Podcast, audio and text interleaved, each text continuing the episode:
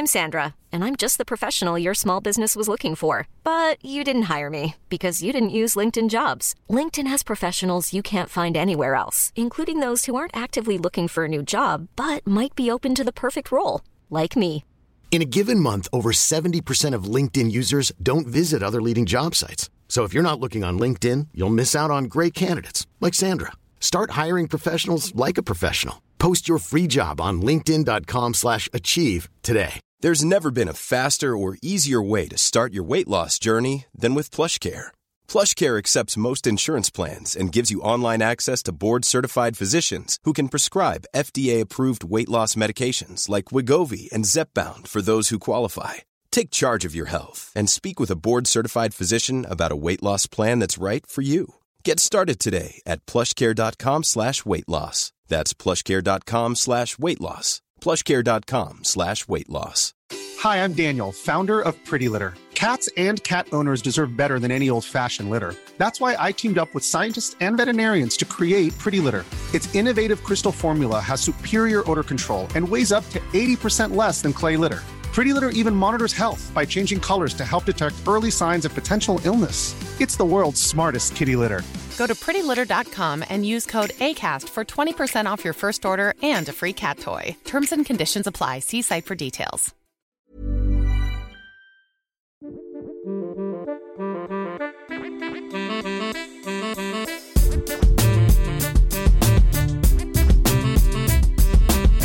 Hey everyone, Scott Hanson here from NFL Red Zone. I hope you're checking out one hour of Five Yard Rush, one of the best podcasts on NFL football in the UK. Yo, what's happening, Rush Nation? It's Thursday, and that can only mean one thing. It is the flagship show. It's round about seven o'clock UK time. Sorry for being a little bit late. That tardiness is on on my part, and as per usual, I'm joined by the big man himself, Murf. How we doing, brother? Another week, a whole week on from last week's show. Still so much to get into. You good? I'm I'm good. Constantly improving. Um, I put my watch on, activity watch. I've managed to do eight and a half thousand steps today, which uh, is a massive improvement on what I could do even a week ago. So um, yeah, in continuing to improve in health. Um, if I got drug tested by the NFL, I'd be due a PED violation. So uh, only for another week or so. I come off the roids. Uh, tomorrow's my last day on the roids. So um, yeah, I'm looking forward to getting off those, and um, that'll be the next stage of, of my recovery to see how I continue to do on less medication. But so far, so good, man. Um, every day I get a little bit stronger. I get a little bit better. Um, so I can't, I can't complain. Uh, I can't complain at all. So I'm looking forward to getting into this because, um, yeah, we did a lot of stuff last week. A lot of it wasn't planned, and uh, got some really awesome reactions to it about um, groupthink and then this need of consensus and following consensus and building similar teams to to other people who you're competing against and following consistent advice. Um, so I'm looking forward to, to. I feel like we've dispelled a bit of that and given some advice. Take some of the lessons of 2022, um, and then also going to cover this concept. Is something I talk about a lot, um, but something that I don't think I've either explained very well or people uh, are struggling to concept with, which is this concept of a vertical and horizontal board. So I'll get into that using um, my employer, Fantasy Pros' uh, mock draft simulator. Other good mock draft simulators are out there, apparently. and also, by the way, Oh, there you go. It, uh, I, I would Um, like. Um, if, if hopefully you're, there's others out there with these. Yeah, so if you're not watching, come over to YouTube again, hit the bell and like, subscribe, and then you get notified when either us or the Dynasty Show goes live. Uh, another good reason because you're missing out on content. Because if you were listening, Murf just held his Listener League T-shirt up to the camera. It's looking pretty sweet, my man. Note on that: if you didn't receive your Listener League T-shirt, please do let us know because there was some sort of issue with the postage where quite a lot of the labels appear to have come off the parcel. Yeah, my mine did. Luckily, my post my postie was intelligent enough to look at the uh, shipping label and deduce the postcode and the uh, number, and said, "I think that's yours." So when I went to the post office, it took the guy 45 minutes. I had 17 to send, 16 to send. It took the guy 45 minutes to process my 16 parcels. The queue behind me was, the only way I can describe it, hellacious. because this guy was going so slowly. And when, if you haven't sent anything at the post office, you need to get a QR code printed behind the desk to put onto the parcel, as that's their sort of shipping stamp in case instead of putting a first class stamp on whatever. And he was ramming the parcels into this bag so tight that I'm not surprised if everybody had another label on the back that was from the previous parcel because it was just stripping the. I'm sure it was stripping the labels. And I did ask him to be careful, and he said, "Oh look, I'm in a real rush." I said, "No, I appreciate that. Just you know, these need to get to where they're going." So I, I hope everybody has received them. I haven't had anybody say they haven't, and a few people have had they said they have. So fingers crossed they all got to where they needed to go. Yeah, uh, I'll start uh, messaging some people later on the week. Give it. I, I, literally got mine the other day, so give it a couple of days, and uh, yeah, I'll reach out. So uh, if you haven't reached out to me, you know where to find me, um, and we'll go from there. But yeah, fingers crossed. They're sweet. They're very good, very comfy. Wore mine all day. Wore it on a work conference call someone oh. commented, "Oh, that looks sweet," and I was like, "You should enter the leagues." Can't now because just to know all the listener league uh, entries for 2023 are full. I'm not doing any more leagues in 2023. I'm not starting any more leagues, so that is it. All the listener leagues are full. They're going to start drafting. First one starts Saturday, and I think uh, they're going to be sort of rolling starts over the next sort of week to 10 days after this weekend. So, um, yeah, looking forward to kick those off for 2023. Um, thank you to everybody who donated uh, money towards our charity partner for that, um, as well as also those who played in the FFCC and donated. Uh, we're a little over £5,400 raised, which is a phenomenal amount of money. Um, hopefully, by the end of the FFCC, we'll get it to £5,500. That's kind of my goal. And then um, there'll be some uh, mid-season elimination leagues, which I do, which I did last year. Uh, hopefully, we can raise another couple of hundred pounds. I think that'll be us for, for the year. But phenomenal amount raised. Uh, I got an email from the charity today, really blown away by the generosity of all of you. So they say thank you very much. Yeah, bravo, Rush Nation, and bravo, Murf. You've done the donkey work with that. So congratulations, Rush Nation. If you are an audio or a visual OG, you'll know that for when was it now, Murf? La, two years ago? Probably a couple of years ago. Yeah, we we were lucky enough to be sponsored by Manscaped. Um, I'm pretty sure that if you listen to any form of podcast, you will have heard the adverts for Manscaped and their lawnmower series. And once again, Manscaped have reached out and they've asked us to advertise the lawnmower 4.0 on the flagship. So Murf and I absolutely said yes because we received the product before. Uh, spoiler, not a spoiler, I guess we, we do not have a second lawnmower 4.0 because we don't need an Edward Scissorhands situation where you've got one in each hand and you're just going bananas on the on the body hair. But it, the, having a grooming process, Murf. I don't know. Obviously, you have a beard. We regularly know that your beard was trimmed by the barber before lockdown. Did that that obviously changed in lockdown? Has that process gone back to normal? Has your grooming changed at all since law, um, lockdown? And is the lawnmower still, I'm assuming, a regular part of your grooming process? Yeah, I, I use the lawnmower 4.0. I actually, spoiler, don't use it on the beard, but I do use it pretty much everywhere else. So neck hair, um, neck hair, back hair, uh, and other parts of body, chest hair. Um, not all my chest hair, just some areas that grow longer than others, and it's quite irritating. And other parts of my body which I use. Um, because it's always good just to be in good nick. Um, you want to look good for your lady, uh, especially, and you know, I, I, like to keep things. You can kind of tell I'm not a uniformed kind of guy, but I don't like things to get too crazy um, and get too out of whack, and especially like these areas here, which are on show. I always keep these quite tight. Um, I make sure I don't have straggle hairs because they itch and they're uncomfortable when you roll your hair. You, got bits everywhere. And then the same goes with parts of your body as well. So, um, and also to reduce chafing. So you just want to look good, feel good. And I know, especially with my health challenges recently, that if I don't, if I don't look good, I don't feel good, and I haven't felt good for a while. So just doing those little habits of of grooming do give you that sort of mental health boost and get and make you just feel that little bit better and especially when you're not feeling 100%, like I haven't been recently, or even if you are, it just gives you that little 5%, 10% boost of feeling a bit better. And who doesn't want to look good and feel good? Absolutely, confidence is key. Yeah. It, it really does help. And that's where the Platinum package, Lawnmower 4.0, comes into its own. It's the one stop shop for the man who deserves it all. They designed this package to allow you to fully align your entire hygiene routine with elite products. So that's head to toe, whether it be stinky feet, bad scalp. The guys at Manscaped have got you covered. We haven't, this is so fresh in the inbox. Murf and I actually don't have a code for this yet, but we will be hitting you up quickly, soon, I should say, not quickly, with a code for a discount on the platinum package. And I'm assuming, Murph, is it just the platinum package? Do we know, or is it going to be on the lawnmower itself? I think on all, well? all, on all products over a certain amount, there'll be a twenty percent off code. Yeah, twenty percent off and free shipping. So when we get that code, you'll have it.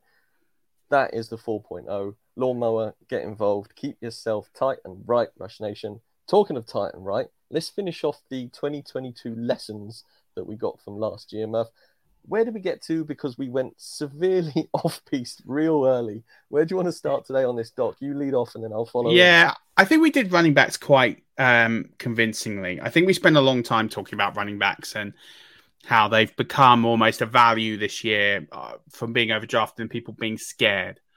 So I think it'd be pertinent to probably start with the, uh, let's wrap it up. It's just two. Um, yeah, let's do kickers. That's this is. The audience. The one thing I would say, uh, just to wrap it up, is um, running backs. People were too worried about some of the really boring choices, and I say boring yeah. in a nice way. Um, with Josh Jacobs, Miles Sanders, and David Montgomery, uh, not sexy appeal players, but players that massively outperformed ADP last year. Miles Sanders was someone I talked about a lot last year um, as a player who my touchdown regression model absolutely loved. That he was someone who was going to regress back to the mean in touchdowns, and actually would have been an RB two uh, the previous year had he had the mean amount of touchdowns that we kind of expected. And that's what happened in 2022. Um, he rebounded nicely by regressing almost to the mean um, in touchdowns. So that's kind of my point that you have uh, these players who don't quite get their just desserts on points, but actually are worthwhile. Um, Josh Jacobs absolutely smashed ADP. He was a, he was almost a league winner for a lot of people with the way that uh, he put up big numbers. A lot of people didn't like it because the contract situation. He wasn't being given a new contract. His fifth year option was declined. People didn't think he was going to uh, remain with the with the Raiders. Um, he played himself into potentially more money. He hasn't quite transpired that way, but um, obviously, the guy's playing for his next job, so he had that extra incentive. And David Montgomery uh, had a very quiet but very sneakily good year. Um, and these players that perhaps are a little boring, a little um, don't really excite, just sort of average their 4.3, 4.4 yards per carry, but get carries are highly effective. So don't sleep on the quote unquote boring players. Um, you know, look at those as opportunities to to gain significant points if you get good uh, ADP value on those. Like uh, all three of those guys returned. David Montgomery was another player who I talked about last year as a player who was a significant value. Um, that's it, I think, for running backs. I think we've kind of done them to death. So, I, I, before you write that off completely, Murf, two of those three players, Sanders and Montgomery, obviously new situations this year, and their mm. ADP is still low. So it was low last year when we knew their situation. It's low this year when we don't know their situation based on we have no historical data to go on with their teams they're currently on. Are they still too low because of we know the production they are capable of doing, or is there baked in worry because of the new situation? It's a really good question. They're very different situations. Miles Sanders has gone to Carolina to be the lead back. Um, he's got a rookie QB, but he has very little competition for touches. Chuba Hubbard. Um, I like Miles Sanders at ADP. think he's a good value at his ADP currently. Um, I think again he's a player who's severely underrated by fantasy players. Maybe fantasy players have been burned by him in the past and and don't like him. But I look at the situation that he's in with the coach that he's in, uh, the coach he's got with Frank Reich, who let's not forget a couple of years ago led Jonathan Taylor to an RB one season. Um, so we know that he does like he does value running the ball. He, um, he does he doesn't mind using a workhorse back as we have seen. So I don't ha- I think Miles Sanders is a value at ADP. Um, David Montgomery, I think is a value at his current ADP, but it's a very different situation. He he's going to be behind Gibbs, we would assume. Um, but having said that, Jamaal Williams was a very, very effective uh, complement to D'Andre Swift last year. So we know that this current coaching staff have no problem running two lead backs. Um, the good thing about Detroit, so this Detroit offense likes to run a lot of plays. So effectively, what they do, a lot of hurry ups, a lot of um, no huddles, a lot of time. They're basically, if you look at the amount of plays, offensive plays that they run in a game, it's right up there with the, the top teams in the league in terms of most plays run. And the advantage of targeting teams that have those offenses that run very quickly, Philadelphia uh, is, is another one. Is obviously more offensive plays, more opportunities to score fantasy points. Um, it's an underrated tool that people perhaps don't look at is how many offensive plays do these teams run. But there is also a lot of chop and change in the NFL. Um, so you, you, can only take this with a bit of a pinch of salt. But having said that, they because Detroit run a lot of plays, they will run a lot of short yardage plays and a lot of in order to move the chains and to get this to go effectively. Because if you keep chucking the ball all the way downfield all the time, that takes time to move the chains or running uh, incompletion and then reset the huddle and reset the line and, and, go from there. So you know they will use both backs. Um, my my thinking is that uh, Montgomery's going to be the downhill runner. He's going to be the uh, goal line back, like similar to Jamaal Williams. I don't think he's going to get anywhere near the touchdowns Jamaal Williams got last year, but potentially he's someone who's going to get those goal line carries. He's that sort of back. So I do feel that there is good value of David Montgomery at where he is, especially if you're looking at a one RB approach in the first three or four rounds and then you're looking those later rounds to stack a few RBs and hoping that one or two of those elevates. He's not a bad option to do that. I don't think he's going to be an RB1. I don't think he's going to be a high end RB2. I think you're looking at a 16 to 24 finish is kind of his upside. But considering you start two RBs and he's going in the eighth, ninth round or later in drafts, that's pretty good value uh, if we get a similar pattern of workload to what Jamaal Williams was getting, but you have to adopt the touchdown regression in there. Um, based on last year's numbers, I'd say that um, Jamaal Williams outperformed the touchdown number by just under six touchdowns. Uh, so went, uh, that would put him from 17 to closer to 11. I don't think David Montgomery's in the 11 range, but I would put him in the sort of eight, nine, maybe 10 range if he gets a similar workload to Jamaal Williams last year. So I think if you can get a guy that late who's on course for the sort of nine, 10 touchdowns with uh, decent yardage totals, I think he's he's worth a worth a spin in a few leagues. I wouldn't be saying grabbing him in every league you can, but I'd be sprinkling and dabbling on him for sure. I certainly have yeah. in quite a few leagues. I think you, you, you're spot on. I think in best ball it's an even better approach because hundred percent if you're going one RB and then you're taking a later round dive on a few players, if you can get those players right, and like Murf says, we're not looking for RB one production here because that's unlikely unless an injury occurs. That RB two production, you can bounce around the uh, the running backs you do draft later on. Will pretty much not ensure, but there's a good chance you'll find RB two production consistently by drafting a few later on. And with someone like Montgomery, if they do use potentially both backs at the same time on the field in a no huddle situation, they've then got the option of Gibbs, Montgomery in, in the passing game or Montgomery on the ground game to gain those short yardage. And the, the more plays they run, the better it is. And like Murf said, it's, it's pretty much RB2 production it, unless something goes wrong.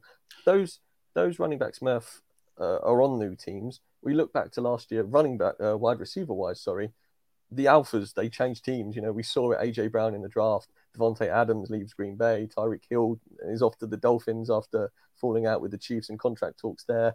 And we were we were potentially well, not potentially, but we did worry about production because of these new teams. Mm-hmm. And, and guess what? The the studs are studs regardless of where they play. Is is it was that a year an anomaly that year, or is that something we should perhaps look to less worry about in, in future years? So statistically, an anomaly. We've talked about this before on this show many years ago when you and I were in a studio together. We talked about this this misnomer that talent will prevail regardless. Um, and we used many examples. OBJ, when he went to Cleveland, didn't do it. Um, there are many examples of alphas that moved that did not work. In fact, it was it was very rare that an alpha would move, and it did work. Last year, we got this unprecedented situation where you got three of the best wide receivers in the league all got traded at a very similar time, roundabout just before the draft, round free agency. AJ Brown was drafted, uh, was traded on draft night on on the first night of the NFL draft. These are unprecedented situations. They haven't happened before. We've never had this caliber of talent move at the rate that they did. I was less worried about Davante Adams. He was going to a quarterback he was familiar with. He kind of played with him before. There was always going to be less risk there with someone like Davante Adams. But with Tyreek Hill and AJ Brown, there was absolutely risk here uh, with those two players, with quarterbacks that hadn't necessarily lit the NFL alight um, in their time. They were quite young quarterbacks, still are quite young quarterbacks, hadn't really established themselves at the time. And, you know, Tyreek Hill was moving on from Patrick Mahomes. Yeah. um, so you we, we, naturally thought there might be an arrow down from a volume perspective and also a velocity perspective because Tua Tagovailoa does not have the same arm as Patrick Mahomes. No, heck, no one does. There's not a slight on Tua in any slate, uh, any state or form so there was major concern on, on what Tyreek would do, and there was a small dip, not a huge one, but what he lost in, um, what he lost in air yards is what he gained in volume, and became a huge uh, target volume, and you know still put up wide receiver one numbers. AJ Brown just absolutely took off, was in an offensive situation that absolutely suited his skill set. Jalen Hurts went on one of the largest growths from a quarterback year to year that we've seen in recent times and really elevated his play beyond, I think, anybody's wildest expectations. Mm-hmm. Um, so, but in both those instances, they they definitely delivered. AJ Brown, especially, smashed his ADP. Um, so, it, the the question is, talent should prevail. We haven't really had a majorly talented wide receiver. DeAndre Hopkins is the exception to this. He's gone from Arizona to Tennessee. Personally, it's a better offense. Should get an arrow up if he's healthy and ready to do it. Do I think he's in the wide receiver one conversation? No, but I do think he's a wide receiver two, and I think it is ADP. He's kind of valued accordingly. I wouldn't say he's a value. I wouldn't say he's a reach. I think he's valued at what he can do. Um, but some people are reaching to take him, hoping he becomes that wide receiver one. I'm not sure. I'm gambling on Ryan Tannehill, Will Levis situation enough to want to grab him too much beyond his cost. But I get it if you're looking to try and dispel, uh, try and think of a wide receiver in that range that could smash beyond ADP, and you think it's that guy, then you've got to go get your guy, as we said last week. So, um, what about yeah. Calvin Ridley uh, on that on that sort of vein of thought? That's true. Uh, yeah, it's a hard one. I kind of forget about Calvin Ridley because he's not played for two years. Um, yeah because there was the injury and then the betting um, situation where he was banned for a year. So it, it's kind of hard because he technically didn't move this year. He moved last year um, with the betting scandal. No, he didn't. Is that right? He moved. No, no, he, moved, moved this year. He was supposed to move to Philly last year, and then that got broken down. Um, they were literally in talks, and then the ban came down, and that ended talks, and then that's why AJ Brown went to Philly. Um, but Calvin Ridley was the guy that he were going to trade for. Uh, and I have that on very good authority that that was what was going on. Um, yeah, so you're right. He did move this year. Um, yeah, in terms of moving this year, um, yeah, you would expect it's a hard again. It's a hard one. He's not played for two years at his ADP. He is a gamble. He's a gamble I I like in certain leagues. Um, but he is a gamble it. because he's yeah. I mean, he could absolutely he could absolutely smash it. The talent is there. Two years out of the NFL is a long time. How and it's not just two years out of the NFL. It's two years out of the NFL with a new team, a new system. There's a lot of depth there. Um, but again, Doug Pederson likes to get the ball downfield. He likes field stretchers. They've got a lot of talent. They've got Christian Kirk, who they paid a lot of money to. You got Zay Jones, you got Agnew, you know, you got some real talent. You got Etienne who'll be involved in the passing game. You got Evan Engram, Evan who's Engram. just been paid. So you know, you've got a few guys there who all have targets. So there'll be a lot to go around. There's a lot of mouths to feed, but I think Ridley will do will do well. I think it's it's a difficult one because of how long he's been out, and I think he's someone who I can see starting slow, and then by, you know, the London games and beyond, thinking absolutely smash it. But it also wouldn't shock me if he had a pretty middling, low end wide receiver two, wide receiver three season, just while he takes some time I, to settle into playing in the NFL again. So my major concern with Calvin Ridley is his year off of playing football for his suspension isn't the same as a year off football when you're injured. You know, he wasn't allowed to the facility. I don't think he's basically been away from the game for the whole time. Yeah. But I then saw some footage of his training recently. Where have you seen the footage of him and Christian Kirk running the same route? Yeah. And Christian Kirk runs it. He hits his brake and cuts across, and it's it's decent. The footwork's good. And then Calvin Ridley runs the same route, and it's as if Christian Kirk was in half speed. Yeah. Calvin Ridley was. It was almost Pee Wee versus NFL Mm. speed, and except it was it was mind-bendingly fast. So if Calvin Ridley has missed the step, according to that one video, and I know it's only one video, and you shouldn't base any of your thing on one training video, but holy moly, he's still fast, and he's still Oh, in and out absolutely. But it, it takes time, and it, it- and you've raised a good point there because you've got a player in, in Calvin Ridley who is significantly quicker than, than Christian Kirk, and that's going to take time for quarterback and wide receiver to get adjusted to that. When you're used to throwing the ball to Christian Kirk, uh, Agnew, uh, Zay Jones, these three guys are not rapid. They're not slow, but they're not they're not breaking speed quick and then all of a sudden you've got a guy who is a speedster. And I can relate this example, probably people are going to moan at this example, to when DeSean Jackson landed in Tampa. And you end up having a guy like Mike Evans, big body receiver, wins a lot of 50 50s on the perimeter. You've got, um, you know, inside receivers who, again, very good receivers, not overly quick. Jameis Winston could sh- always struggle to find uh, DeSean Jackson. Uh, he always overthrew him or underthrew him because they couldn't get the timing right on on the pace. Now, part of that was the Bucs' offensive line wasn't great. Didn't give Jameis the time to really settle at times, um, and he lost his confidence. And then he just absolutely just you, Jameis did what Jameis does and threw a lot of picks. But ultimately, they really struggled to get on the same page. Uh, and there were times that Jameis would overthrow him or underthrow him because he either over anticipated the pace or he under. And that's just that takes time to get used to as a relationship. It's all about time. It's like dancing. You have to learn the moves of your partner, the cadences. And I think when you've not played for two years and you're out of that rhythm, that takes time to get going. And I think, and then, and then you've got to build that relationship. Ridley and Lawrence aren't going to have a lot of time in reality to get used to that. So I do think first few weeks of the season could be a little rough. I think the Jags might stick to what they know. I think, but I think they will bring Ridley along.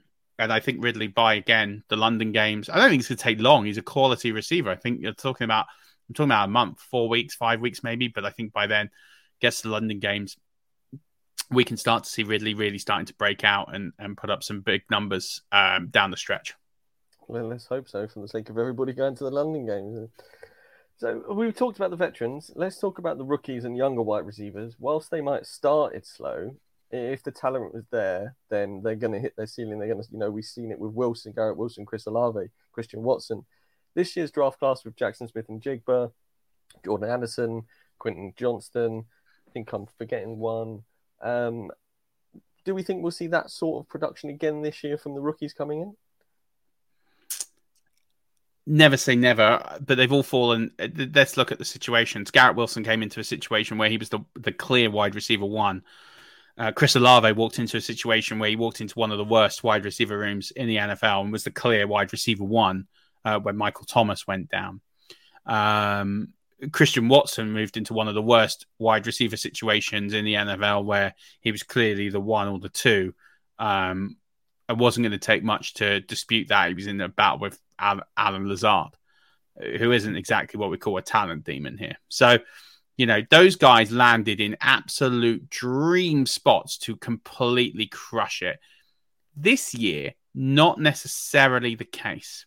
Um, so you look at it. So Jaxon Smith-Njigba, I think for me, lands in the worst situation for this year of the rookie wide receivers um, because you've got Tyler Lockett and um, DK Metcalf, who, and I don't think that offense it doesn't sustain three wide receivers. I could be wrong, but I don't see how that offense sustains three wide receivers. And I think because Lockett's on his last year, he's highly effective. I can't see, and also he's a very different type of receiver to um, JS JSN. Um, I don't see where Lockett's going to lose targets. Truth yeah. be told, so I don't see where JSN gets these huge target numbers this year. Now, when they move, when Lockett, I expect Lockett to move on after this year. I think they'll retool that offense. I think DK Metcalf might change his role slightly. He's more dynamic than JSN in, in those regards, more flexible. Then I think there's there's definitely a role, and they've drafted him for a reason. They clearly have a plan what they're going to do. I just don't see JSN being a huge grab for me in redraft this year. I don't see where these big numbers are going to come from. I don't see him taking too much away from Lockett, so he's only going to eat into DK Metcalf. Um, and so I don't think he... the situation with the others is pretty much exactly the same. You know, they've got three wide receivers now with the mm. Chargers. Slightly um... different, I would say, in the sense of let's go with the Chargers. The Chargers obviously have two great receivers in Keenan Allen and Mike Williams. Listen, Mike Williams always goes down at some point. He's going to get injured. you know, it's almost a sure thing. Um, but Quentin Johnston is a very different type of receiver, and, Ke- and Keenan Allen's getting on a bit as well. These are the other factors. So I think it's going to take a while for Quentin Johnston to get going, but I think Quentin Johnston will get going this season. I think you will see some numbers from him, especially as I said, when Mike Williams goes down. That's a horrible thing to say, but it happens every year, so you might as well start baking into it. Um, the one I expect to probably get going quickest is is Jordan Addison. Um, now he's got this little issue with say little issue. I shouldn't belittle it. Uh, with speeding, I believe they're going to have to deal with that issue and I don't know if he gets suspended for that, but I think after what happened um, with Henry Ruggs, I think you're going to have to be a little careful, NFL, from an image perspective, when you've got someone going, I don't know what he was going, 60, 70 miles over the speed limit. He was going a very significant amount over the speed limit. Um, given what happened to Henry Ruggs in that accident, uh, that unfortunately two people lost their lives, and he's likely to go to prison for a period of time as a result of that maybe the NFL make an example, maybe they don't. There's another player who also uh, has been fined for speeding. This is something that the NFL are going to have to make an example of. They might not do it on Jordan Addison. They might just keep it as is. And if they do, then fine. But I don't know. I'm not sitting here with any intelligence that he's going to get a ban, but it's something to keep an eye on. Um, but he's in a situation where his competition for targets is Justin Jefferson, and that's it.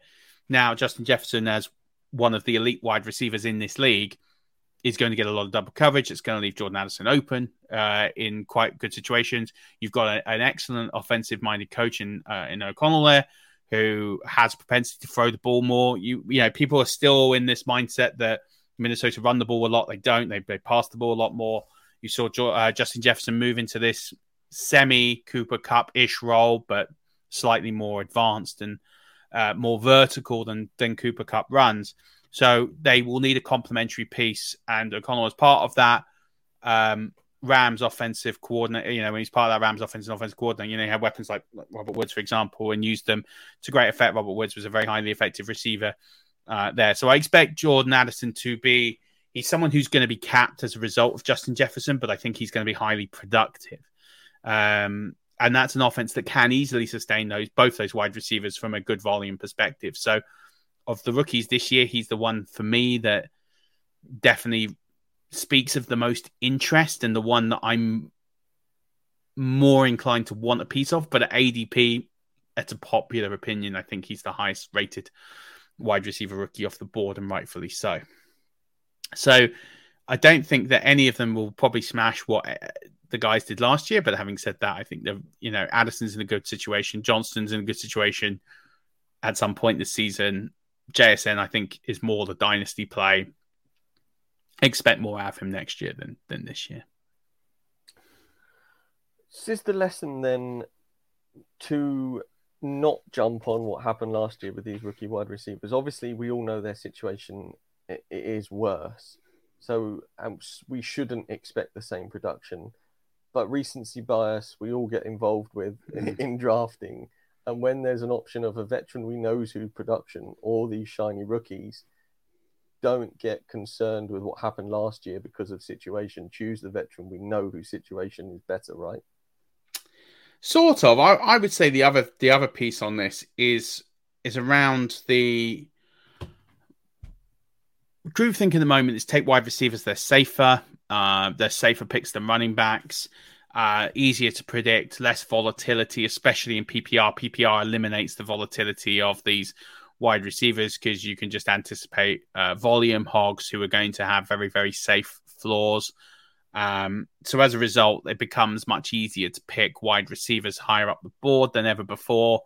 Um, and there's a lot of very, very good receivers. We're seeing gra- drafts now where three, four wide receiver, five wide receivers are going in the first round in the last couple of years and we've seen what has traditionally been up until probably 2020 rookie wide receivers taking a long time to get going and now all of a sudden absolutely smashing it in their rookie years and people are expecting the same again. I think at some point it will plateau slightly simply because of the highest the high volume of receivers and the situations that that they're in. As i said you know we're in a situation where this wide receiver pool is probably at one of the deepest it's been in history.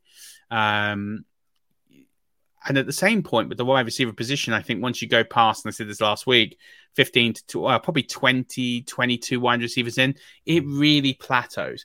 So the difference between like the wide receiver 20 and the wide receiver 40 is very minimal. It's very minimal. We're talking about 20, 25 points over the season. It's not going to be a lot, which when you factor it over a game, it's less than, it's at most two points a game.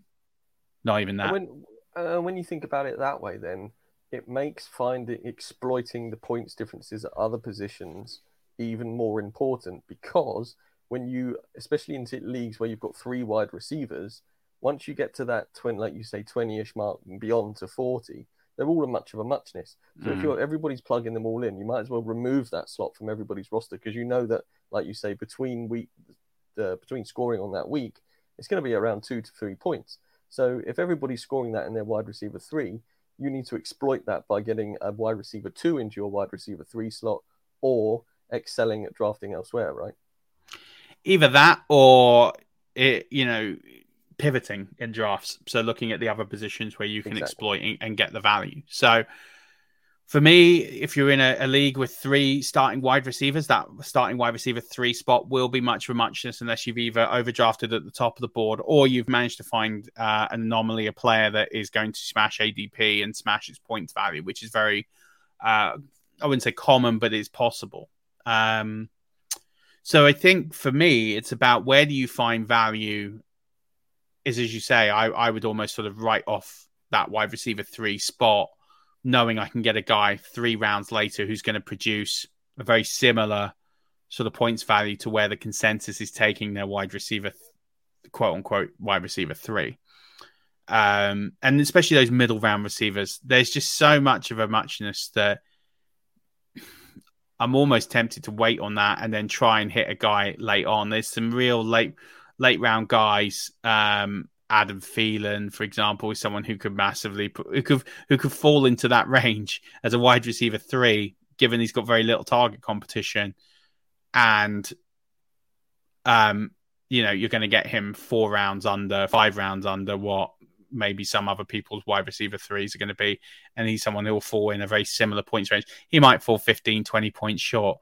Ultimately, it's just not enough of a points difference maker in a lineup spot the only difference is if you've got some of those wide receiver threes who spike, those spikes might lead you to wins. Um, in this instance, I'm thinking someone like maybe Mike Evans, uh, who's someone who can go.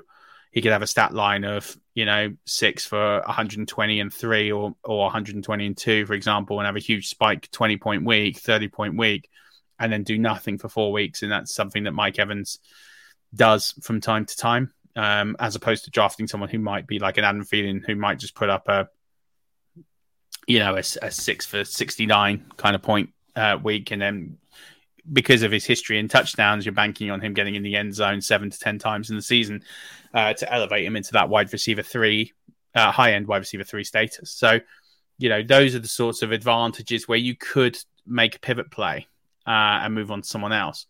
Um, but you also have these other rookies that are really interesting, like Rashee Rice, like Marvin Mims, who have walked into very interesting situations.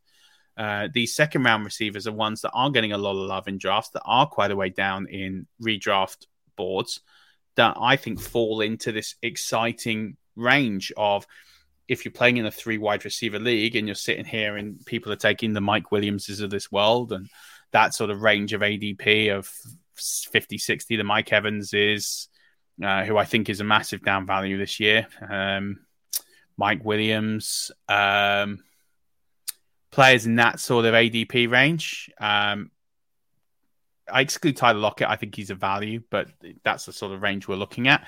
Uh, but there's a few others in, in that sort of range, um, wide receiver wise, uh, that you could fade potentially and look at these guys like Rice, like Mims, um, where they are ambiguous situations, but you're gambling and you're hoping that these guys could potentially turn out. Like for me, both those guys are in situations where they could usurp what's on the depth chart.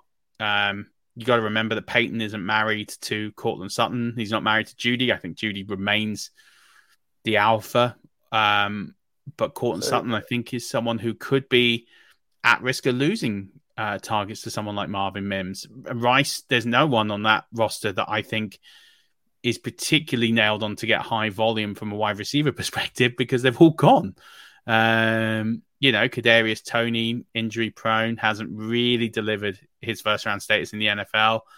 We're looking at the other receivers on that roster. Skyy Moore, yeah, he had flashes last season. Could be decent. Could be the guy that elevates out of there. Um, but that situation's so ambiguous. If you get the right guy in KC, you're off to a flyer. And it could be it could be Justyn Ross, who is a real late round sleeper. and he's getting a lot of hype. You know, Justyn Ross. Um, no, I'm thinking of uh, the other John Ross. The really John Ross. Yeah, he retired, didn't Who he? just retired? Um, yeah. Talking of the the Mims situation, obviously, uh, I follow a lot of Broncos stuff on, on social media, and it's just absolutely flooded with reports that Jeudy's getting traded, and then Tim Patrick has just torn his Achilles and is out for the season. So yeah. Marvin Mims went from being drafted in the third round, third round, yeah, they moved back into the third to get him, or into yeah. the second, third, end of the second. Uh, did they move? Yeah, I think you're right. Actually, you end of the second. But yeah, he was drafted. Yeah, they moved back into whichever round it was to get him because they clear, Payton clearly wanted his guy. Yet he was going to be behind mm-hmm. Sutton, Jeudy, Patrick, who everyone expected big things from, and lo and behold, he's injured again. Bless him. If Jeudy gets yeah. traded, end of the second, pick sixty-three. Well, there, there you go. This Payton wanted him, and and we went and got him. Uh, it's one of those things where uh, all of a sudden, Courtland Sutton and Marvin Mims, their ADP could massively, massively be cheap if Jeudy's traded and Patrick's injured. Because otherwise, there is no one else then. And as bad as Russ was and has been today at practice, it, it's going to be one of those things where their ADP is so cheap because there's no one else.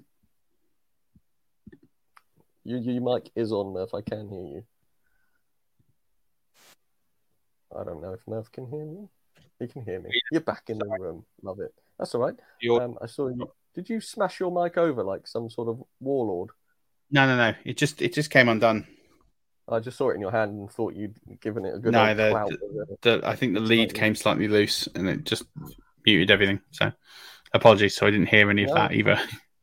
Um, I was just talking about how Mims' situation and mm. Courtland Sutton's ADP value could be extremely cheap if there's no one else on the roster and they are pretty much the only two wide receivers. Yeah, and this, this is what I mean. So again, you know, I think there's so much value at wide receiver late on I mean, you got guys like Mack Hollins who are being un- who are being undrafted, who I think is a huge value. Someone I'll be taking in the last round of every redraft if I can, because he's wide receiver two. There's no competition for he's facing competition from Kyle Pitts, who hasn't really smashed it in the NFL as of yet, and Drake London.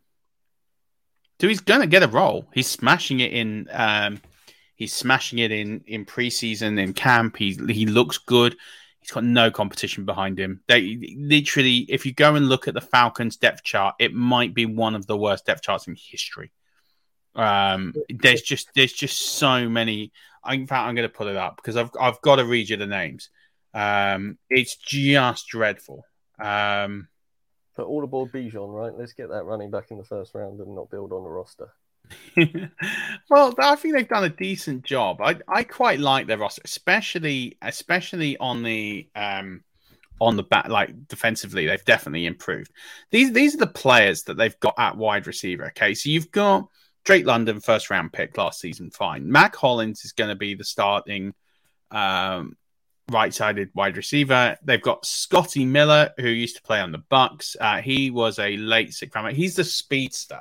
So he's the guy who's not going to get a huge amount of volume. He's almost like in that Djax, going to absolutely run, uh, run the seam uh, and be your sort of deep threat, um, which is also what Drake London can do. So bit of duplication there. The guys, this is the guys behind them. So Frank Darby, uh, KhaDarel Hodge, Penny Hart, JJ Arcega Whiteside. Uh, well, who knows what he is anymore? He's listed here as a third choice wide receiver. Um, Harris, Josh Ali, Slade Bolden. I mean, you're talking about here, and there's just no real ped. You've got Mac, I mean, Mack Hollins isn't even a, a, strong wide receiver too. You're talking about Drake London and a bunch of guys. Um, it's like the replacements out there. It's really, really, really, really thin at wide receiver. Um, so on when you come to that status of it, you have to look at it and say that Mack Hollins is going to usurp. He's going to get volume because there isn't anyone else on the roster that's going to is going to get volume. This is you know this is uh, you've had people like. Uh, Zaccheaus last year, who was fantasy relevant for certain weeks, but they just kept rotating that position. If Mack Hollins starts well, he'll earn some targets through the season. He's someone who in the last round could just be added some value. And if he doesn't, then you can just bin him. He's cost you nothing. Absolutely. We spoke last week, Murf, about how for the first time in a couple of years, Travis Kelce in the first round might actually be a hindrance to your team as opposed to to, to helping and being that star-studded all tight end. And whilst he is still that tight end you want, it is literally you draft him and build a team around him. I'm Sandra, and I'm just the professional your small business was looking for. But you didn't hire me because you didn't use LinkedIn Jobs. LinkedIn has professionals you can't find anywhere else, including those who aren't actively looking for a new job but might be open to the perfect role, like me. In a given month, over 70% of LinkedIn users don't visit other leading job sites. So if you're not looking on LinkedIn, you'll miss out on great candidates like Sandra. Start hiring professionals like a professional. Post your free job on linkedin.com slash achieve today. Hi, I'm Daniel, founder of Pretty Litter. Did you know cats tend to hide symptoms of sickness and pain? I learned this the hard way after losing my cat Gingy. So I created Pretty Litter, a health monitoring litter that helps detect early signs of illness by changing colors, saving you money and potentially your cat's life. Pretty Litter is veterinarian developed, and it's the easiest way to keep tabs on your fur baby's health right at home. Go to prettylitter.com and use code ACAST for 20% off your first order and a free cat toy. Terms and conditions apply. See site for details. Or you just wait on tight end right now, isn't it? Yeah, I mean, there's still this case of people taking um, Mark Andrews. Um, but yeah, I I still argue the case of these middle tight ends are really the ones that are going to cause you some problems if you continue to draft middle tight ends, you're better off waiting. There's enough guys late on who will produce uh, value um, because it is Travis Kelce or, or, bust really at tight end. That's what we said last year. That's kind of how it played out. Um, you had some really random names sneak into the tight end one conversation. The thing is, Travis Kelce was so far ahead of everybody else at the position last year that he returned his ADP in his own right that way. Um, He's going in the mid first now. I, I think the only challenge to drafting Kelce is from a roster construction perspective. You get such a significant advantage at the tight end position you are going to lose a um, you are going to lose a a spot somewhere else, and I think that's you have to draft well. Uh, and we'll get onto the vertical board, horizontal board stuff soon. Um, but you're going to have to really smash your draft to really pay that off. Um, for example, if you started tight end, running back, running back, I think you're going to struggle. If you start tight end, wide receiver, running back, or tight end, running back, wide receiver, I think you might do okay. But then where do you get the quarterback? And you're kind of playing around behind everyone else to get that advantage at tight end. And it's going to have to really pay off for you in the other positions. You're going to have to nail those positions. If you're able to draft an RB1 in the RB1 slot, an RB2 in the RB2 slot, a wide receiver one in the wide receiver one slot, a wide receiver two in the wide receiver two slot, and you've got Travis Kelce, and you can get a top five, top six quarterback, then I would say, yeah, you're you're you've drafted well, you're golden, you're in good spot. But typically, when people do the Travis Kelce build, they miss on the RB one in the RB one slot or the wide receiver one in the wide receiver one slot, and then they're behind the eight ball, and then you, you're kind of relying on waiver wires and and owning the rest of the league in order to catch up. Uh, so that is the risk of drafting Travis Kelce early. I'm not I'm not saying don't do it at all. Um, I understand the concept. I understand the value of taking him. Um, and I can advocate it as a strategy to a degree, but that you're just going to have to draft like a god. Um, and really, you're going to have to understand how your opponent's going to draft. You're going to have to be one step ahead because I think if you play to the rest of the board, I think you're going to be light in a key position.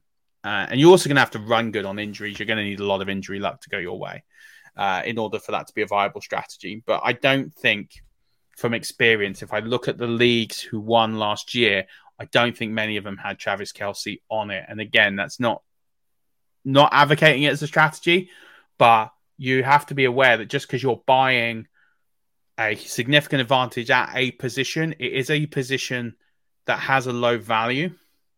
Yep. And at the same token, it's what you're substituting in the other positions and the net cost.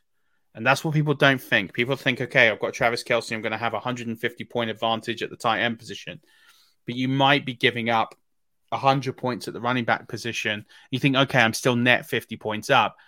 But if your running back position starts to deteriorate because you're thinner uh, and you don't have as much depth and then you get an injury or two, then you're really in trouble. So, I, you know, I think you've got to think about what it costs. And it's a significant cost to buy that advantage at the tight end position, and you're going to have to find a way to offset that cost. You, you hit the nail on the head. Murf, how long is it going to take you to summarize the points we've made in the last two podcasts? Or do we need a trifecta of podcasts for a summary podcast on the lessons of 2022? No, I think I think I can summarize it. The only thing I've not got into too much is quarterback and um, offensive coordinator changes. So I can do those quickly. Quarterback landscape has changed. It's been changing the last few years. Um, the strategy has been to to take quarterbacks earlier um, because they do separate themselves, uh, and then there's a point where that starts to fall off. And those middle range quarterbacks didn't really pay out last season, unlike Joe Burrow. Um, this season, you've got Mahomes and Allen going in round two. You've got Hurts going in round three. You've got Burrow going in round four you know, that's an expensive cost, similar to the Travis Kelce scenario. You're going to have to massively outdraft in the other positions in order to pay those costs. And again, I'm not not advocating it as a strategy. Um, I think drafting Joe Burrow in the fourth round is more palatable, more palatable than drafting Josh Allen or Patrick Mahomes in the second round. Um, but I understand that people will want to do that, and and I can understand. Excuse me I understand it as a strategy as well um, of taking those quarterbacks, being having your locked quarterback. Don't need to worry about a replacement. Um, you just need to worry about the bye week, and, and the rest of it takes care of itself. There is, um, I think, for me, those four guys are, are, are worth taking at their cost if you can work out the opportunity cost and pay and offset that. I think with Joe Burrow, it's significantly less of an opportunity cost than the others, and therefore easier to work out and easier to do. But having said that, quarterbacks might fall slightly later. If those quarterbacks fall into the third round, again, becomes easier to offset uh, the cost of Mahomes, Allen, and, and Hurts, for example. The later they go, the easier it is to take those players. Um, the one player I would say outside of those four that I would um, be happy to take in the mid rounds is um, Lamar Jackson. We're talking about a guy who was a former QB one, former MVP. Yes, he's had some injury problems, but we know he's a cheat code. He has that Konami code, but he has that ability for those high end finishes. Um, so we know he's someone who's worth his weight. He he's going in sort of like the fifth, sixth round. I think he's huge value there. Uh, someone I'm happy to pay up for. Justin Fields going in a similar range, maybe a little bit actually earlier, depending on where you're drafting and the type of league that you're in.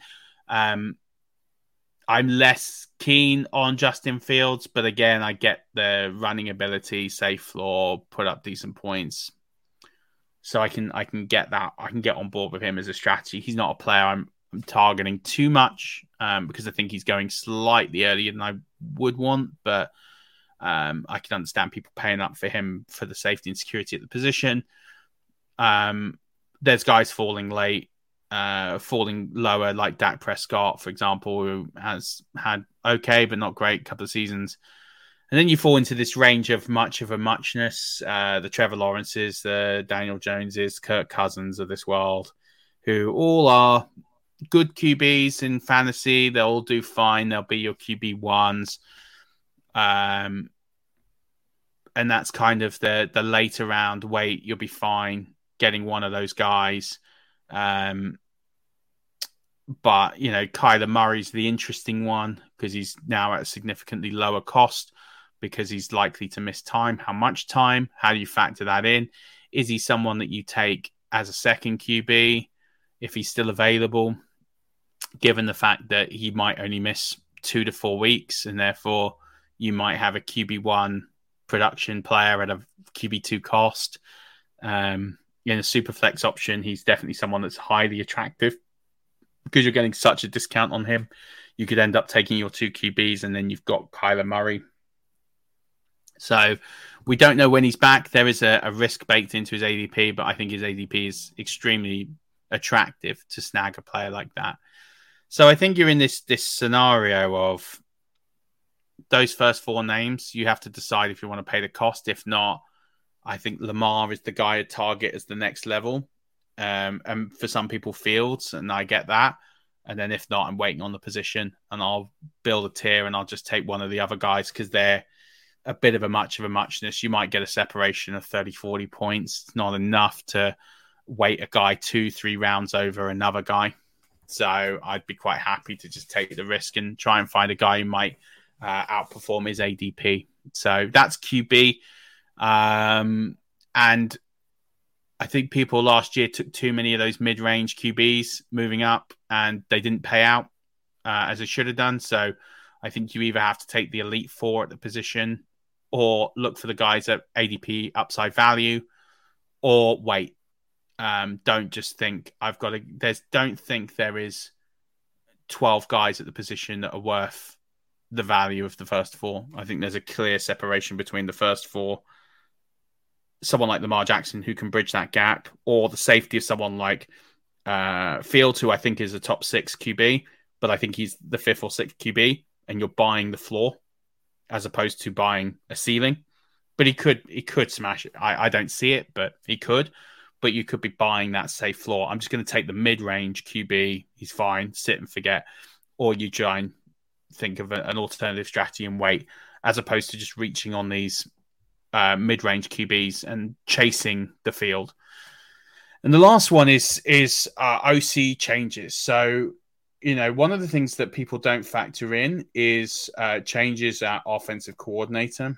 Um, actually, let's probably do this in another show, um, just because I think it's quite important, and I don't think I'm going to do it justice in five minutes, and I want to do the vertical board and horizontal board stuff. So I think actually it'll give me some time to formulate opinions on the new OCs, the OC changes, and we can talk about offenses that are attractive and unattractive based on these OCs.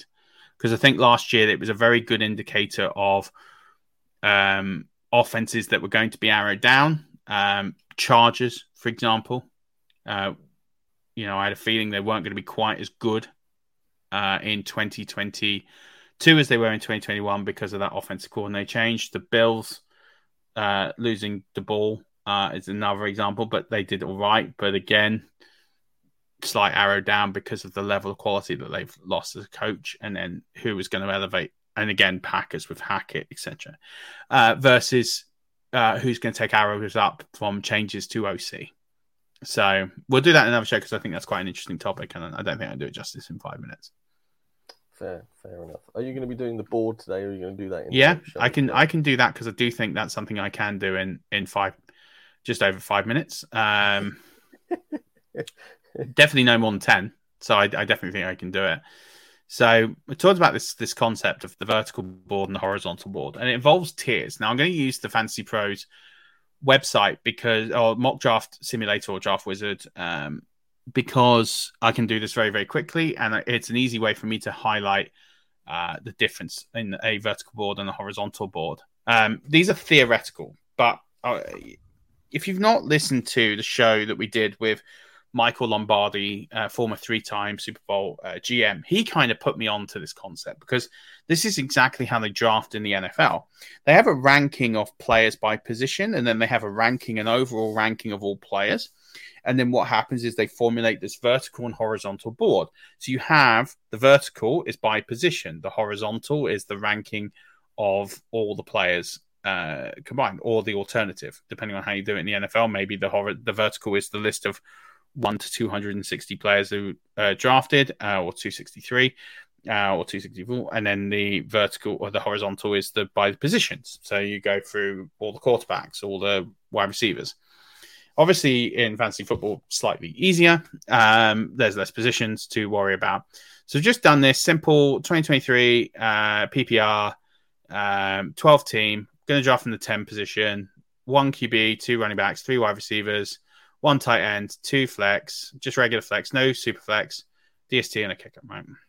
Murph, before you click into this, I should point out to the people listening yeah. come and watch the video because Murph has it on the screen and is going to explain the process. If you only want to watch a little bit of the video because you have listened to the podcast, listen to the first hour of the podcast, then I head over to YouTube or anywhere else where you mm-hmm. can catch the video. Jump to exactly an hour because we are at one hour 25 seconds, and that will draft you straight to the video that Murph is going to explain. And trust me, it will be much, much easier to watch it than listen to this. Yes, but I will try and explain if you are heavily reluctant to do YouTube. so you can get, if you're listening to this in a car, so it does make some sense, and then you can go back and watch it later. All right. So just going to run the start. Uh, I'm not going to say all the picks because it's almost uh, irrelevant, right? So we've had the first nine picks. You can see Travis Kelce's actually come off the board. Um, so now we're going to look at these position of tiers. So uh, on the left hand side here, it's the all button, which literally has every single player ranked by Fantasy Pros ECR. And they have here uh, tier two, tier three, tier four. So all the tier one players have gone. Um, now, this is all. So this is the vertical board. This is how they're ranking every single player uh, in in fantasy football. But then what I can do is go to these horizontal boards. And what I mean by that is looking at it by position. So I can see here I've got three quarterbacks here um, Mahomes, Allen, Hurts. I can go to running back here and I can see I've only got one tier one player here, which is Saquon Barkley. I've got wide receivers here. It's going a bit slow. Um, and I've got five players in my tier two Diggs, Lamb, Brown, Adams, and St. Brown. These aren't my rankings. These are the ECR. Um, I've got tight ends. I've got two. I'm not going to go into kicker and DST. So when I'm sitting here thinking of this from a value perspective for my tiers or the tiers of the ECR, even though the fantasy pros consensus is telling me to take Stefon Diggs here, by my tiers, I've got five guys in the same tier and I'm picking twice in the next five slots. So that is telling me that one of these guys is going to fall back to me, guaranteed. So if I've got them all in the same tier, is the value really taking Stefon Diggs here? Is that really the best play? Considering I've got Stefon Diggs, CeeDee Lamb, AJ Brown, Davante Adams, and Amon-Ra St. Brown as similar values. according in to this two- list. in, in tier two as well. And let me Yeah. remind people that the only tier one player left from the skill position position uh, is Saquon Barkley at running back. Well, and the quarterbacks. And so the you could yeah. sit, you could sit there and go the quarterbacks, but going back to running back here in my tiers, Saquon Barkley. Well, in the tiers of the Fantasy Pros list, Saquon Barkley is ranked as the third best running back. He, for me, from a value perspective, appears to be the best value. So he's the guy I would select because he's the only guy in that tier one in that position. So now I come back to tier two, uh, come back to my next pick, and there's four running backs in tier two Nick Chubb, Derrick Henry, Rhamondre Stevenson, or uh, Josh Jacobs. But there's only two guys in the wide receiver tier, which is CeeDee Lamb and Davante Adams. Now, the consensus is telling me to take CeeDee Lamb. I disagree with that. I'm going to take Davante Adams from my personal rankings, even though this is slightly, slightly different from the rankings of um, the expert consensus. So I'm going to take Davante Adams here because, again, you've got that um, shortness of position. So again, it's using that horizontal board of value at the position. So now we go back to the vertical board. So we've got three guys here in T4 and tier four, which is Smith, Higgins, Metcalf, all wide receivers. Okay, so that's interesting. Um, we can go via quarterback. All the tier ones have gone. So uh, we're not looking at quarterback here at the 310. We've got two running backs here, which is Aaron Jones and Jahmyr Gibbs at tier three. Um, so that's worth considering. Or I've got three wide receivers here in DeVonta Smith, Tee Higgins, or DK Metcalf. Or I can look at the tight ends. I've got a huge tier. So here I'm not even thinking tight end here. I'm not thinking quarterback here. So it's looking at is Aaron Jones a better value than maybe one of these three guys? And this is this is a tough decision because you've got two guys versus three guys. There's five picks. You're likely going to get two of these players uh, at position.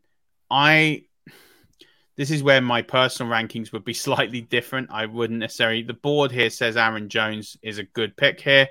I actually think Tee Higgins is a better pick here. He's the guy I would probably take. Um, so that's what we're going to do. And then we see what falls. And look, Aaron Jones is still there. And he's in a tier of his own. Or I've got DK Metcalf in a tier of his own. So now I'm sitting here. I've got one guy. Uh, I've got one guy in each the running back or the tight end, uh, running back or wide receiver position. The tight end position is stacked in tier, as is the quarterback position. So I think for balance, um, seeing the drop off in talent, I definitely think that Aaron Jones is the better pick here. So I'm going to take Aaron Jones. I would have, I would have, excuse me, I would have taken Aaron Jones first there because I think of the, I would have preferred to have Aaron Jones and then a DK Metcalf, uh, hoping that Tee Higgins. Oh, ideally, I would have had Aaron Jones and Tee Higgins of that, and the fact you went Higgins over Jones, you know, is a, a coin flip in which way you want to go safety. But the fact that Jones got back to you was pretty much the perfect situation there. Yeah, and I think that's that's part of that is draft experiences. I didn't think Tee Higgins had a hope of getting back. I felt No. there was a chance that Aaron Jones would get back. Um, so that's why we've gone there. And this, now we're into the the late fifth. So now we've got this tier of quarterbacks here: Justin Fields, Justin Herbert, Trevor Lawrence. I don't personally have Trevor Lawrence in this tier. So I've talked about this safety bit of Justin Fields. I actually haven't talked about Justin Herbert. He's someone that I uh, quite like uh, significantly. So there is an argument here to look at quarterback. We look at uh, so if we look at the overall board, there's a huge tier of tier four of one, two, three, four, five, six, seven, eight, like ten players. But if we look at the actual uh, horizontal side, the three quarterbacks, we've got three running backs in Conner, Mattison, and White. Uh, we've got five wide receivers here in Lockett, Johnson, or six, Kirk, Pittman, Brown, Evans. I don't understand Marquise Brown is that high up, or Mike Evans, they- to be honest. I can't quite see that, Murph. Are they tier five at this point? The wide Tier receiver? five at this point. Um, tier four running backs, tier five wide receivers. Um, and we've still got all those tight ends. So again, uh, tight ends an easy position to punt here. Um, unless you you you have Kittle as a significant up on all these players, which I don't. Um, would would this Murph be a, a point to look at the board and excuse me quarterbacks? If we were thinking quarterback here, but the two teams after us already have a quarterback, this would yeah. be a good time to take a position that isn't a quarterback, right? Because then one of the quarterbacks should get back to us if they've both got a quarterback. So both these teams need quarterback after us. So that's a very good point. So we look at the board. These teams need quarterback. Neither of these teams have drafted a quarterback. So if we do value Fields and Herbert over one of these, over uh, Lawrence, for example, and we let's say, for example, we only had Fields or Herbert in this field, then Fields would be a really good pick here at five ten. Um, alternatively, we could gamble and see if they want to wait. But looking at the depth of position, it's likely one of these running backs will come back. It's certainly guaranteed that one of these receivers will come back and one of these tight ends. So, yeah, I think based on what you're saying, with the needs of quarterback here from the two teams behind and the likelihood that they could take them, I would say that Justin Fields is someone who's worth taking here. Yeah, I think the play for us here is Justin Fields here and then hope Diontae Johnson gets back to us in, yeah. the next. That would be my so, play. So Diontae Johnson went, Waller went, Kirk went, White went. So now we're done at quarterback.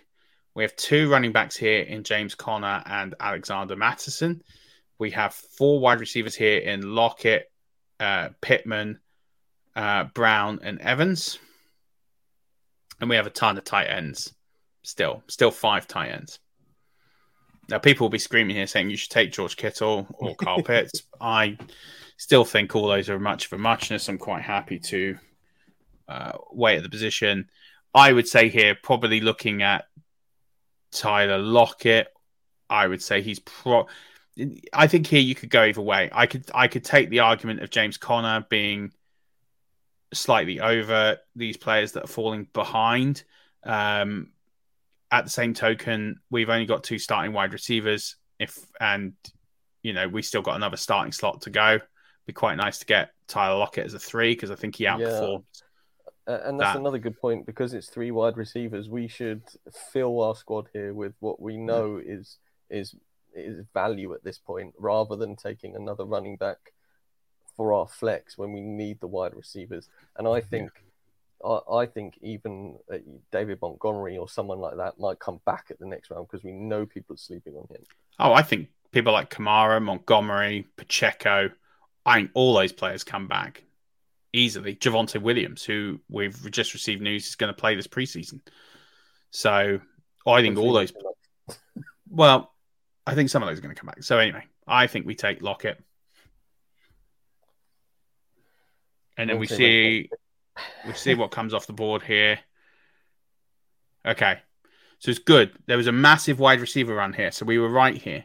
So in between when we picked, uh, let's have a look.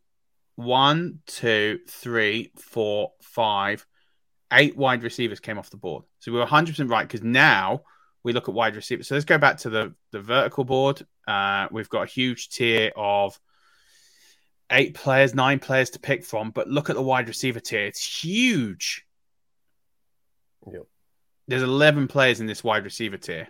We go to the running back tier, again, also huge. We go to the tight end tier, thin. Two tight ends. Pat Freiermuth and Evan Engram.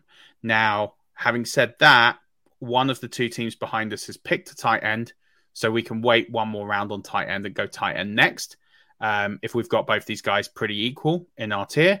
Uh, and they're still tier two, so we should be happy with either one. We know that um, one of these teams is not going to pick a tight end, so we can wait, pick up the last tight end, uh, or have the choice of both. So now we have to think: Do we want to pick one of these um, huge list of wide receivers, or do we dip back into the running back market? As you mentioned, David Montgomery's fallen back. Isaiah Pacheco has come back to us. James Cook has come back to us. Um, I think for me in the tier, those three, there's D'Andre Swift. He's not someone I'm too keen on. Um, but maybe at this round, he's actually quite a good value Um, because um, he's probably the lead back in a committee in Philadelphia. So I, I've, I would say probably Swift here is actually not a bad value. Um, I'd probably advocate to take him. Interesting. of the of Montgomery and Swift, I would prefer Montgomery based on what we saw from the Detroit running backs last year. I'm not, and like we spoke about mm. earlier, his touchdown regression will come. That Philadelphia running back committee scares the bejesus out of me. Well, it did well for Miles Sanders last year. Uh, I suppose. I suppose. I, I and I think they I'd... traded for him, so there's some value in him. I don't think he's an RB one, but I think he's a very safe RB two. And we're getting him in the seventh, the late seventh. Okay. So I quite I, like I'm... the value you get here. I would be happy with either, so I will go with your rankings genius over mine on this one. I also think, yeah, we go. So Montgomery went, Smith went, Daniel Jones went, Quentin Johnston went. So we actually still have the choice of tight ends. Um, I'd be comfortable to pull the trigger at tight end here because we've got a ton of wide receivers in a tier, got quite a few running backs in the tier. Um, I'm quite happy to go with uh, Freiermuth or Engram. I have ranked pretty similar. The consensus has them ranked pretty similar. Um, I would, if of the two, I'm going Engram purely that he got paid. Happy. Not going to get an argument with me there. So we go Engram. So now we see what comes to us in the late ninth round. So we don't need to worry about tight end. The vertical board literally has one player in a tier here, which is Deshaun Watson, which is a bit. Uh, it's not a move for us, given we already have uh, a quarterback. Uh, so it's yep. not a player we want. Then there's a huge tier eight on the vertical board. Running backs here, we've got a tier of six players. Wide receiver, we've got a much bigger tier of eight, nine players. Tight end, we don't really need to look at. So, so with the running backs, Murph, with people who aren't looking, is that tier? What tier is that? Is that tier? Tier five. Tier, tier, five, five running then... back. Tier seven wide receiver. Because again, you got to remember it's more wide receiver starting slots, and more wide receivers are coming off the board. Absolutely, absolutely. So but... if we think of our team, we have we've pretty much filled our starting slots and a flex. So um, you know we've got one more flex to fill, um, but all the starting main starting slots are gone. So we have to look at this now and think we have uh, this running back. We already have three running backs in the two running back slot. We don't have any cover at wide receiver, but I'm looking at this tier and for me, all these players are very, except for the ones near the bottom, I think like Skyy Moore, Darnell Mooney, uh, Adam Thielen. I think some of these guys are massively overranked from rankings. Um, and I think some of these would be a slight reach for me. If you're looking at like the ADPs of these players, like Darnell Mooney has an ADP of 163, um, could be deemed a reach. Skyy Moore is a reach of 157. Um, so these players should be expected to come back we can look at the teams behind us. Um, the teams behind us have drafted uh, full complement of wide receivers. Um, so they've got three wide receivers, so they could go uh, another one. Uh, this team has drafted three wide receivers. Um, and then it's the two in the flex. So we could look at actually what they've picked. Um, so if we go to these teams, the team behind us has got five wide receivers on their roster um, as has the other team behind us. So likely, because they've got five wide receivers already, they could go a sixth wide receiver. I think a lot of these guys could come back. Um, and running back could be a position here that they're likely to take some backup at, or I'd expect in the case of um, Team 11, they'll take uh, Deshaun Watson because he's the value on the board here. And then if we look at tight end, uh, is there a tier break at tight end? Uh, no. So you might see a tight end come off the board here. You might not. I think I, am looking at this board.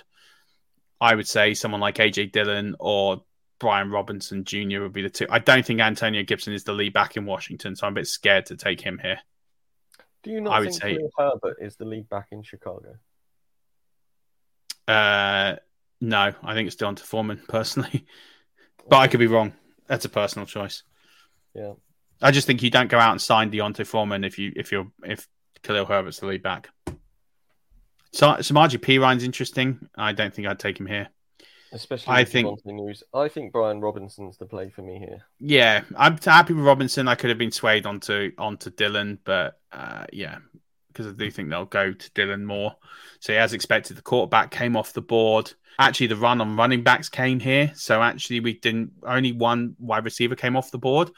So that was good news for us because we still got the pick of everyone we want other than Skyy Moore.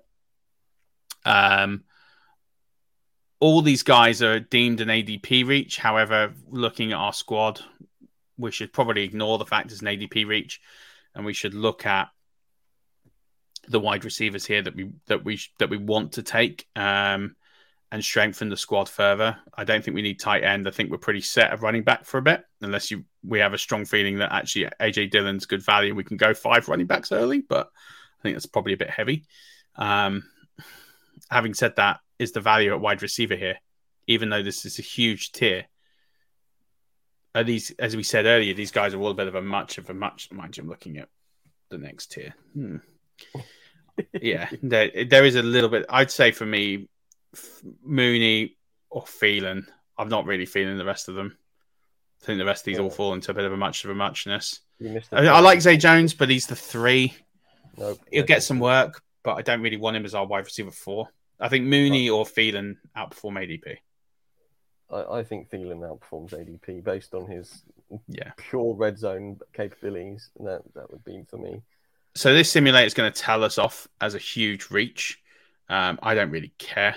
Uh, I still think he's decent in that range. Um, so right, we go to the vertical board.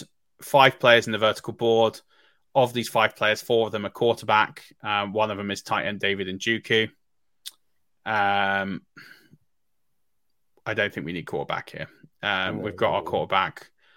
Um, there's a huge running back tier: McKinnon, Mitchell, Achane, Wilson, Singletary, Allgeier, Mo, uh, Mostert, Warren, F- Foreman's there, Miller, and Gainwell. Wide receivers, there's one player in tier, which is Michael Gallup. Uh, tight end, there's one player in. Well, there's a couple of players in tier actually. Uh, Njoku, Schultz, Dulcich, and Okonkwo, Higbee, and Kmet. It's interesting that on the overall board, Njoku is a tier above uh, every other tight end, but in the tight end tiers, he's in the same tier as everyone else. I don't quite know how that works, um, but anyway, I would I would advocate for Gallup here. Yep, fine. He's in a tier on his own. The value yep. is to take Gallup here as our wide receiver five. Uh, so now we've got this huge tier of wide receivers. I mean, it's at, it's just this more. It's a huge tier of twenty-one players, and this is what I mean by much for much as a wide receiver. Yep. Um, I wouldn't have a twenty-one player tier personally. Running back tier is significantly smaller. The Titan tier has got five players in it. Um, Should we be looking at the? Oh no, uh, the, I was going to say the New Orleans rookie, but Jamaal Williams is there based on the news that Alvin yeah. Kamara should receive a suspension. So the vertical board has four quarterbacks in a tier of their own. Um, I don't think we need to take a quarterback here, um, given that we've got Fields. Um, so we look at running back. We've already got four running backs. We've got five wide receivers. Um, yeah, I mean, you can kind of toss up which way you want to go here. There isn't anyone that's screaming at me as a. I mean, if I'm sitting here, I I could make a case for D'Onta Foreman as I think he could be the starter. Um, My I don't concern with D'Onta Foreman as the starter is we already have Justin Fields, and do we want to tie ourselves too much to the Chicago run game with a running back and a quarterback? Well, they're more um, likely to run the ball than throw the ball. Okay, that's well, let's, that's how I would advocate it. I you, I could make a case for Dalton Schultz as a second tight end, but uh, I think it's a little early for a second tight end. But I could argue that case. Um, I don't feel that great about Jerick McKinnon. I think he's in line. I wrote about him for significant touchdown regression. Uh, I think he's due three or four touchdown regression this year based on his usage. I don't feel good about Elijah Mitchell from an injury perspective, and he's a two. I don't feel good about Hunter Renfrow. I could I could make a case for Foreman. I could make a case for if I'm looking at this huge wide receiver tier. If we wanted to go there, Robert Woods as the one uh, in Houston. I could oh, make a case for Collins. Pardon? For Nico uh, Collins. Yeah, I don't think Nico Collins is the one. Um, well, seeing as it is what a three wide receiver, and you think he's going to be the one, let's take your boy Robbie Robbie Tree. But I think he comes back. If you look at how many guys are ranked above him, I, I would say, well, I'd say both Foreman and Woods potentially come back, but I think you could go either way. Okay, well, let's go Foreman Woods. That would be my, my play here. So let's see what happens. Yeah. Come on, Woodsy. So Robert Woods did come back. Um, the Fantasy Pros consensus hates it, which is great. Um, this is about going against groupthink. So we've done this magically in this draft. Uh, Kenneth Gainwell was in a tier of his own, um, but given that we've got Swift, I'm not too keen on taking um, his yeah. third backup or second backup behind Penny. So I don't think we deviate from the plan here, and I think we just punch Robert Woods. I'm with you. Uh, see, yeah, see what we got. Uh, we got told off by Fantasy Pro saying he'd be there two rounds from now. Uh, I don't really, I don't really yeah. care because we're looking at how we're building this team. Uh, we've got three picks, three picks left. Um, we don't have a backup quarterback, which I'm actually quite comfy with, given the fact that we've got uh, a set and forget QB with a 13 week bye. So I don't feel like we need to take another QB. Um, because we'll pick one up the waiver wire. I don't think you need to worry about taking a second QB. If if Fields goes down, you're dead anyway. So, and look, look at the QB still on the board. Prescott to uh, Cousins. I mean, I might change my mind if these guys are back and punt kicker. Um, but I think we're in the range now where we can consider. There's, there's literally, if we look now at the horizontal, so the vertical board has still those four QBs. The horizontal board has the Dallas Cowboys DST in a tier of their own. That's an interesting play two rounds out. Um, we could look at uh, another wide receiver. There's a huge tier to pick from. I don't know if everyone's there rated at like one percent. They're all like most of them are likely to fall back to us. Um, we do have quite a lot of picks before our next pick, so uh, or t- or we or we can go tight end. We don't have a backup tight end, so someone like Greg Dulcich here, or uh, Chig. Depends how you feel about Tennessee.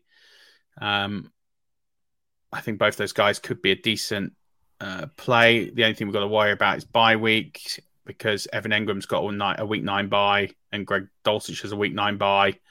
I quite so, like, I like a Okonkwo here as our second time. Yeah, I'm quite happy to punt. I'd, I'd rather have him over Higbee uh, as our backup because I think let's shoot for the moon. He could be amazing. I'm okay with that as a backup tight end. So I think we we snag him here. So we take Chig, and then again using the vertical horizontal board. Uh, if we wanted to go, so if we look at quarterbacks here, Tua. I tell you what, Tua is interesting here because I think he's significantly better than Rodgers and Goff. Um, yeah, and we could punt and we could punt kicker and just take a DST. We got we've got five DSTs in the same tier, which is Chiefs, Steelers, Saints, Dolphins, Bengals, and we're picking in five picks. Yeah, I, am quite happy to go Tua here and, and play the upside. Yeah, I think if something happens to Fields, you've got Tua, then you're not your season doesn't tank. We can punt kicker, not take one. The simulator is going to hate it. I don't really care. I'm not really caring about what the grade's going to kick out here. Um, Chiefs, Steelers, or Bengals. This is the easiest decision in the world to me. I'm keen to hear what you say before I, I select. Of those three DSTs? Yeah. Oh, I feel like the answer should be blatantly obvious, but yeah, I, I don't know it. Um, gosh, Are we taking this purely based on week one matchup, or, or... no? I, am taking this based on historical rankings of this team is always consistently up there um, in in historical rankings from a DST perspective. I look at Surely consistency. It's, it's got to be the Steelers here then. Hundred percent. Okay. Um, I'm just going to see. I know last year they weren't particularly great. Um, because TJ Watt was injured. Well, I, I still don't think they were bad. I'm just looking up historically where they were. So last year they were uh, 16th, not a great year for them. Year before, oh, sorry, that was 2021. 2022 they were 12 20 uh, 2020 they were second 2019 uh, second 2018 12. So four, Steelers. Four top 12 finishes in the last five years. There's the Chiefs and the Bengals. Not always the case. Let's take the Steelers. We're going to get a really bad ranking. Oh, hey, mine. I'll take that. 92 out of 100. I'm taking that all day long, especially as we haven't taken a kicker. And there you go. That I'm all right. how- that's how a vertical and horizontal board gets you an A minus on Fantasy Pros. Well. Also, right, I, I just want to I want to go go through this group think, right? Let's look at teams that drafted uh, again. We've gone well over. I thought this might take ten minutes. Out.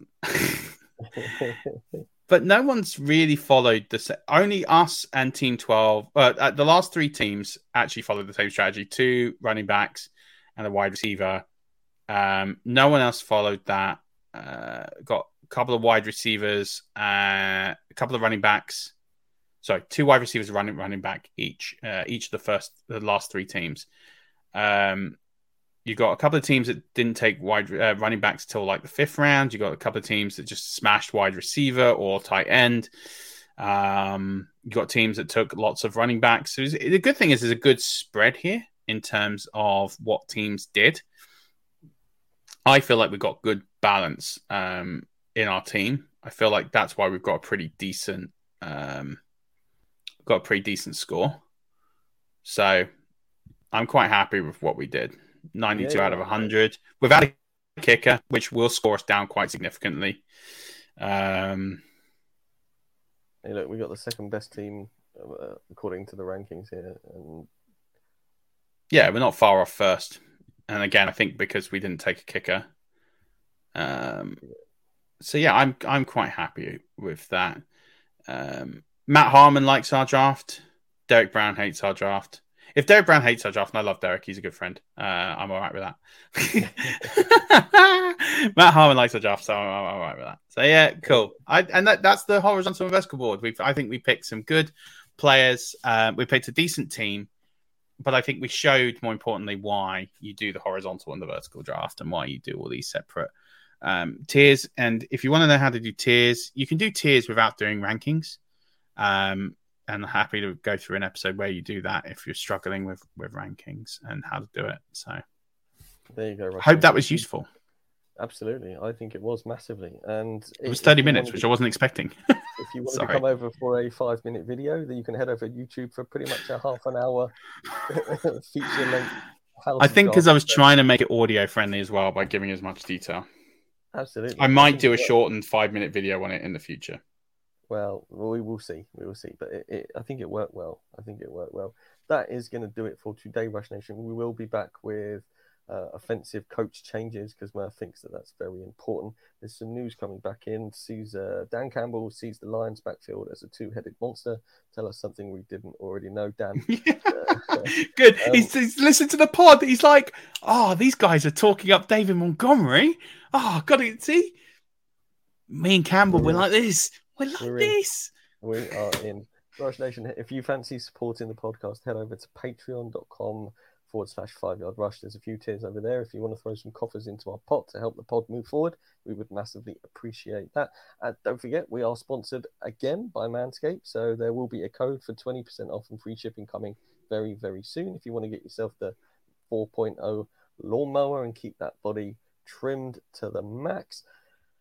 Follow the podcast on Twitter at Five Rush. You can follow Murf at Murf underscore NFL. The NFL is in capitals. I don't know if that makes any. It's not Twitter anymore. It's X or some absolute BS. It's on like that. X. Yeah, can't call it the Twitter machine anymore. It's the uh, The the X X rated machine. machine.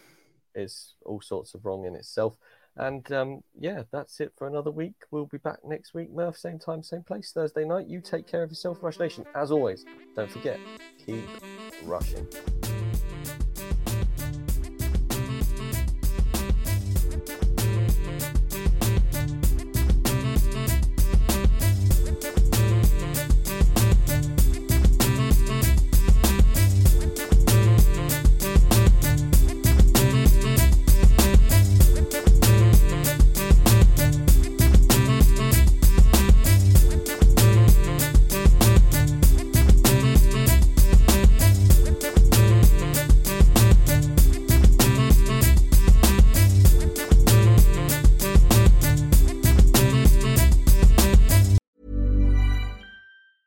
Hi, I'm Daniel, founder of Pretty Litter. Did you know cats tend to hide symptoms of sickness and pain? I learned this the hard way after losing my cat, Gingy. So I created Pretty Litter, a health monitoring litter that helps detect early signs of illness by changing colors, saving you money and potentially your cat's life. Pretty Litter is veterinarian developed, and it's the easiest way to keep tabs on your fur baby's health right at home. Go to prettylitter.com and use code ACAST for 20% off your first order and a free cat toy. Terms and conditions apply. See site for details. Hi, I'm Daniel, founder of Pretty Litter. Did you know cats tend to hide symptoms of sickness and pain? I learned this the hard way after losing my cat, Gingy. So I created Pretty Litter, a health monitoring litter that helps detect early signs of illness by changing colors, saving you money and potentially your cat's life. Pretty Litter is veterinarian developed, and it's the easiest way to keep tabs on your fur baby's health right at home. Go to prettylitter.com and use code ACAST for 20% off your first order and a free cat toy. Terms and conditions apply. See site for details.